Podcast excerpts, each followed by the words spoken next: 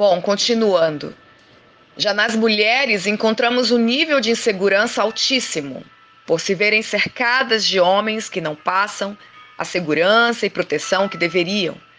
Não veem a possibilidade de terem que formar uma família e passam a agir como cabeças, verdadeiras mulheres machos. Adapte o termo à situação. Saindo da realidade feminina, passando a não se cuidarem fisicamente, nem verem necessidade de agirem ou se vestirem como mulheres. E a pergunta é justamente: o que devemos fazer?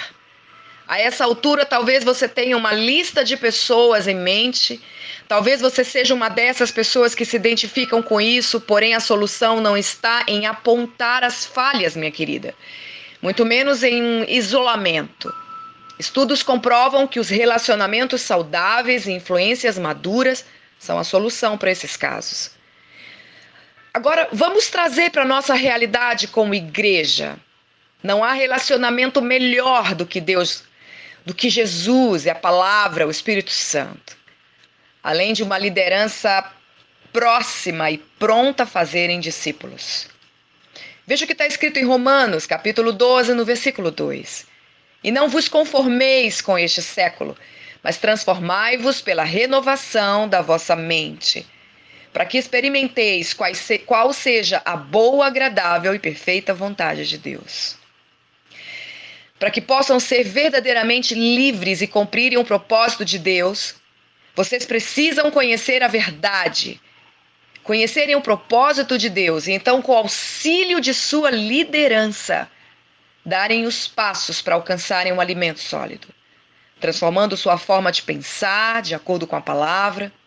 Sozinhas vocês não conseguirão, pois ainda precisam de cuidados. E para encerrar, eu vou dar um exemplo aqui que eu me lembrei um dia desse de uma criança aprendendo a andar de bicicleta.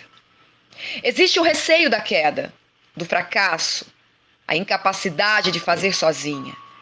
Mas as mãos do pai segurando o banco enquanto pega o ritmo das pedaladas são toda a segurança que precisa até se dar conta de que está seguindo sozinha. Minha querida, nesta manhã, se essa é sua realidade ou de alguém que você conhece, Saiba que Deus é um bom pai que segura o banco até que pegue o ritmo. E ele está representado nesta terra por sua igreja, por um pastor ou uma pastora, por uma igreja local. Um lugar onde você vai crescer, se desenvolver e cumprir o propósito de Deus em sua vida. Pense nisso nessa manhã e comece a colocar em prática a palavra de Deus. Deus abençoe o seu dia.